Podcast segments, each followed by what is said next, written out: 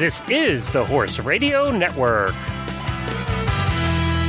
This is episode 270 of Horse Tip Daily, a different horse tip, a different equine topic, a different equestrian expert every day. Horse Tip Daily brings the world of equine knowledge to you one day at a time.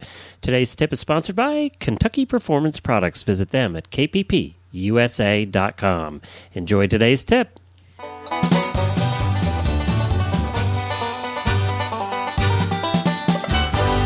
Howdy, Glenn the Geek back with you from Lexington, Kentucky, horse capital of the world. And you're listening to Horse Tip Daily. Well, today we have back with us Rick Gore from Rick Gore Horsemanship. As I've said before, Rick is a trainer, a clinician, and he's an all around horseman and a good guy. He's, uh, he's all about the horse and teaching you about yourself. He answers questions about horse problems and issues on several websites and writes articles for a few others. He's done a number of tips with us, and you can go back to horsetipdaily.com and use the drop down menu on the left side of the page to look up all his tips and listen to them all at once if you'd like.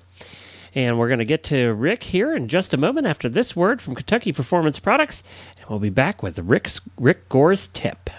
Choosing a supplement can be confusing. How do you know which ones are right for your horse? Kentucky Performance Products will simplify your search for effective, research proven supplements that meet the challenges of today's horses. And this week's highlight product is Contribute Omega 3 Fatty Acid Supplement. The properties of omega 3 fatty acids benefit every system in your horse's body. Contribute improves breeding efficiency in mares and stallions maintains soundness and protects joints from damaging inflammation, sustains a strong immune response in horses of all ages, and decreases the levels of inflammation in your horse's body by sustaining adequate omega 3 fatty acid levels. Learn more about Contribute omega 3 fatty acid supplement and all the other products at kppusa.com. That's Kentucky Performance Products at kppusa.com. Well, hi, Rick, and welcome back to Horse Tip Daily. Hey, howdy. Glad to be here. That's good to have you. And, you know, it's always fun to talk to you from out there in uh, sunny California. You know, we're going to talk, we always do very practical uh, tips with you, and I love talking about this stuff because having owned a boarding stable for many, many years with 25, 30 horses, and having had uh, teenagers uh, of all sorts go through our barns over the years, the topic you're going to talk about today is a pet peeve of ours. So go ahead. all right. Well, it, it, and it's something we all like to do. yep. And, and horses, I think, find it a pet peeve too because they really. Uh, we're going to talk about kissing and clicking too much to horses. And um, I, I guess, you know, just as kids, when you see horses or you call a dog or we're always talking to our birds, our pets. You know, it, it, we want to make some sort of verbal. Humans are pretty verbal, and horses are actually really nonverbal. They're all about body language and ear position and head position and tail flashiness and how they're facing. So they talk with their body. You don't hear horses talking in pasture a lot. So as humans, we tend to talk a lot and we want to verbalize what we're doing. And so when we see a horse and we get to a horse, we always want to click or kiss or come here, buddy, come here and and it, when you're dealing with horses and training them a lot, uh, verbal cues, you know, since they don't have a complete vocabulary in a large language, they they learn a very few words and they associate those words with body language and other body cues. So most people will train their horses, and I say most, most of the ones that are in, you know, if they're just working with their horses to, to Western or trail riding, et cetera, I'm sure there's some disciplines that don't use it. But a lot of horse riders will train their horses is uh, kiss to canter or click to trot. So, and, and if you go to a lot of trainers, you talk to a lot of people, they will tell you only click when you want your horse to trot and only kiss when you want your horse to canter. So the horse will learn whenever he hears those two words, he associates that with moving.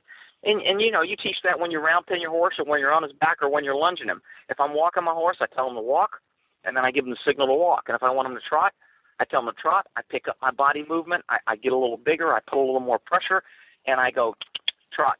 And pretty soon, I don't have to say trot. I can go, and he'll he will trot. But if I use clicking for everything, come here, buddy. Come here. You want a treat? Get away from me. Shoo. Then he starts ignoring the clicking, and it defeats the purpose of using it as a verbal cue.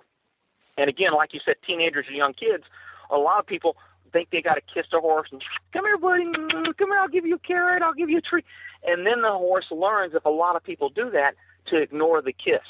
And when you got a good verbal cue that that the person who owns a horse is actually trained and wants their horse to use that cue, then you don't want to overuse it. You don't want to desensitize the horse because uh, you know all horses work on pressure and release, and they work on desensitizing or sensitizing.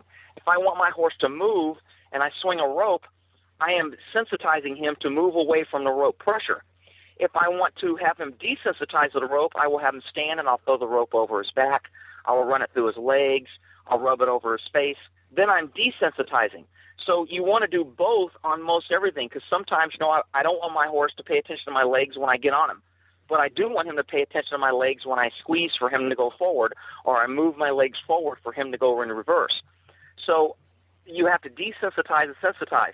People don't realize when they talk to a horse a lot or kiss or click a lot, you're desensitizing your horse to verbal cues. You're desensitizing them to those words that actually mean something. And and that's that's the thing with kissing and clicking. So if people need to be aware of that when they're walking up to a horse or when they're around horses, you want to be quiet. If you see good horsemen working with horses, they're usually pretty quiet. They don't talk because it's all about looks and glances and subtle movements and body language, and body pressure yeah. and position.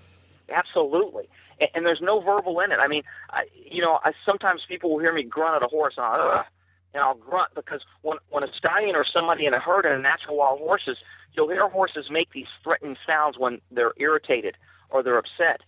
And and if a horse learns, and my horse always know if if I grunt at them, they're probably going to get corrected. If they're doing something wrong, uh, uh, and and they'll and they'll that's a sound they don't hear any other time unless they're about to get corrected.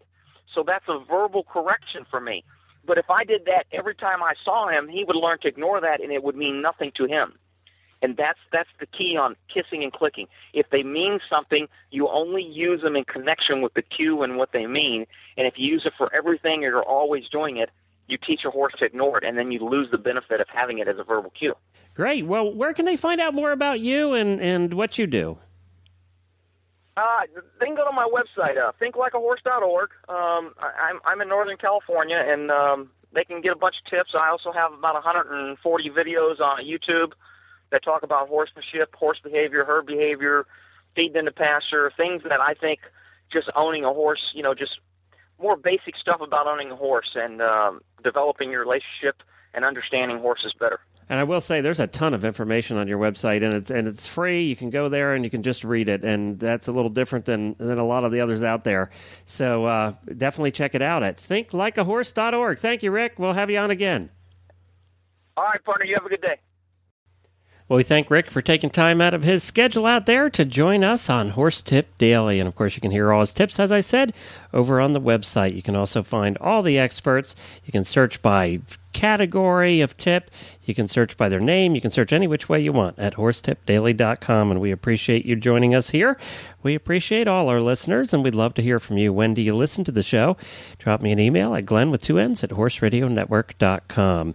And don't forget to check out all the other great shows on the network at horseradionetwork.com. I'll be back again tomorrow with another new expert and a different horse tip. Until then, stay safe, everyone.